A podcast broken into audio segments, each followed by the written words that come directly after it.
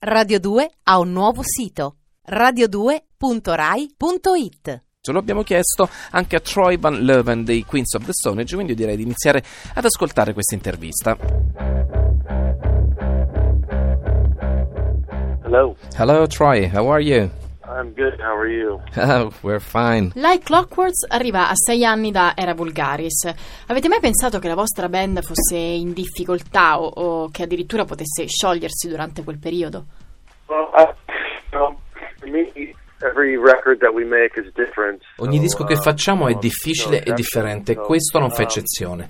Per me Like Clockworks non è stato un disco semplice da registrare, lo trovo diverso dai precedenti, spero che anche voi possiate rendervene conto. Esprime profondamente il momento che stavamo passando come uomini, il nostro essere eccezionalmente vulnerabili. È una vera dimostrazione di forza. Detto questo, non vedo l'ora di registrare il prossimo. Know? Sperando di non dover attendere altri sei anni. I, I- Oh no, no, no, lo spero anch'io. Parlando sempre di Like Clockworks, noi pensiamo che sia davvero un, un grande disco e abbiamo suonato molte volte in radio le canzoni tratte da- appunto da questo album. Tu ci parlavi della difficoltà nel registrarlo, ma qual era il vostro stato d'animo? well, you know, the feeling was, you know, like I was saying, it was, it was very. Beh, è difficile descriverlo. Sai, quando sei abituato a registrare dischi, il rischio è che le cose non siano più così libere e spontanee, a partire dal tempo che impieghi per registrarlo. Le cose sono state abbastanza complicate, ma una grande dote dei Queens of the Stone Age è quella di essere instancabili in studio.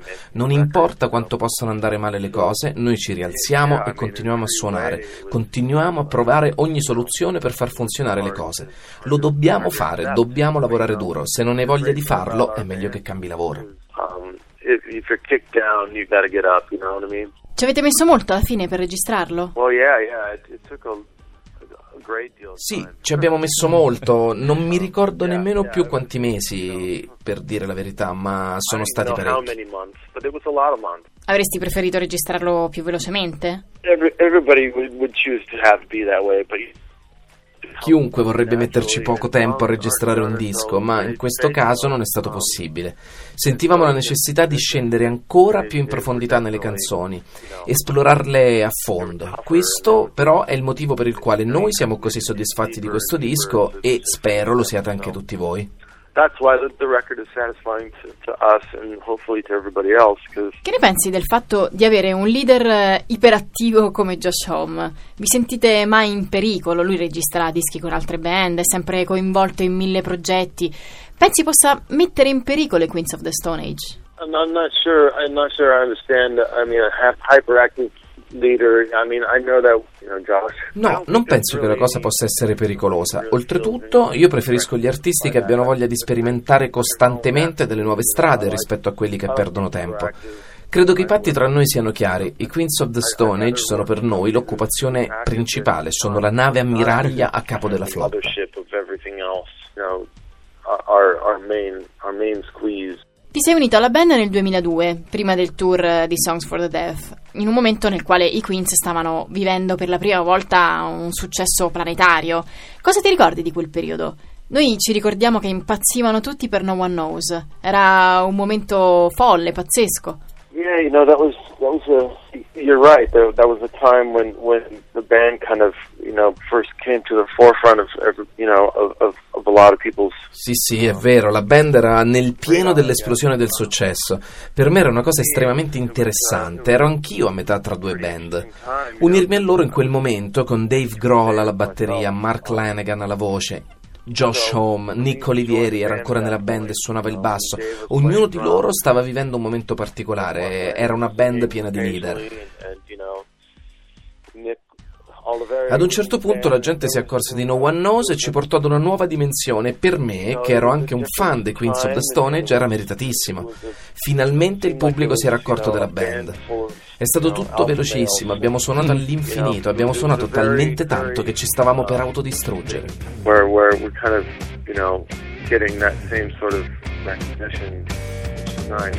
We get some rules to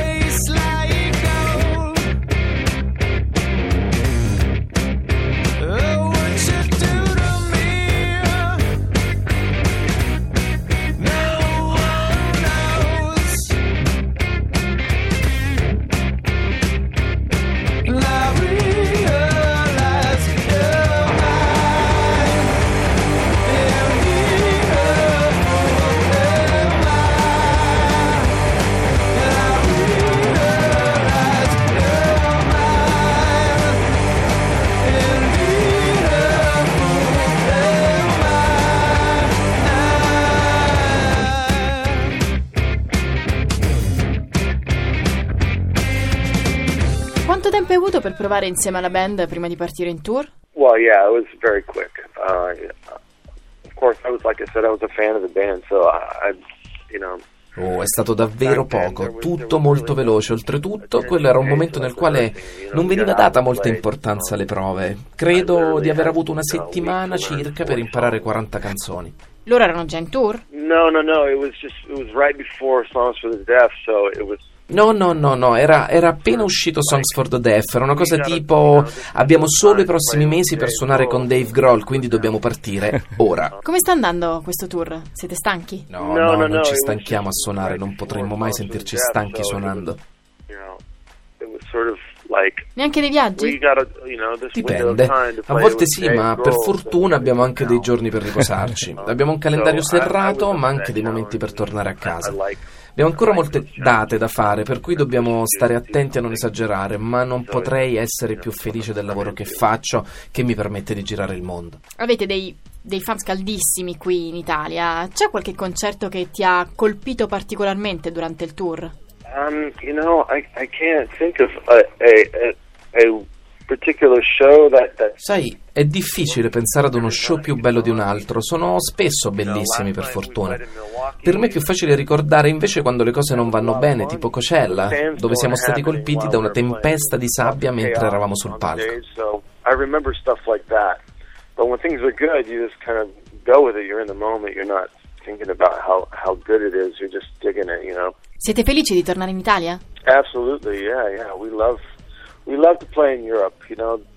Sì, noi amiamo suonare in Europa e in particolare in Italia, ci fate sentire gente di famiglia, ci fate sentire dei vostri.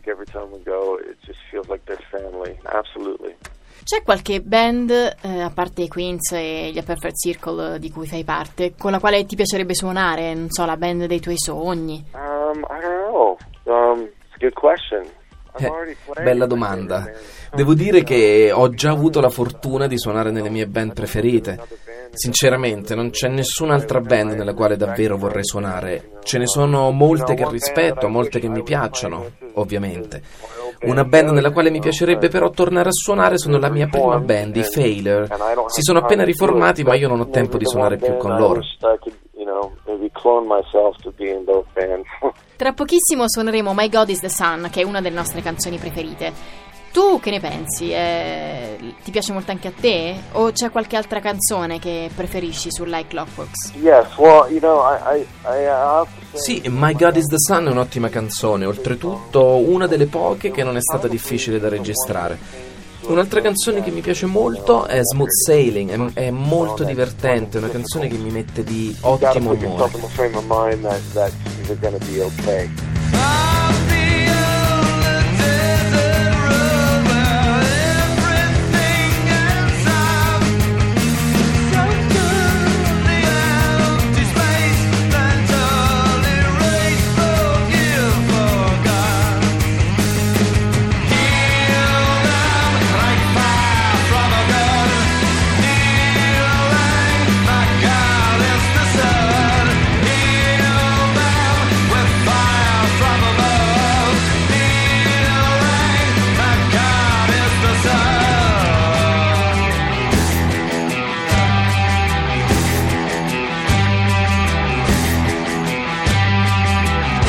Sai che Courtney Love ha detto che la gente si aspetta molto di più da lei che da band tipo i Queens of the Stone Age, che suonano più o meno sempre la stessa musica.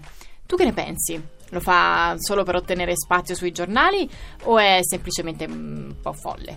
I don't know. I mean, Bah, non lo so, non, non posso dire di conoscerla così bene, sinceramente non credo nemmeno di volerla conoscere meglio. Francamente mi interessa sempre molto poco quello che dice Courtney Love, in, gene- in genere non è mai qualcosa di così intelligente. Credo proprio che continuerò ad ignorarla. I'll continue to ignore her. That's where I'm at. But uh, I, I, I love my Italian fans. Uh, Saluto tutti i nostri fans italiani, davvero non vediamo l'ora di tornare a suonare da voi e guardare di nuovo le vostre belle facce.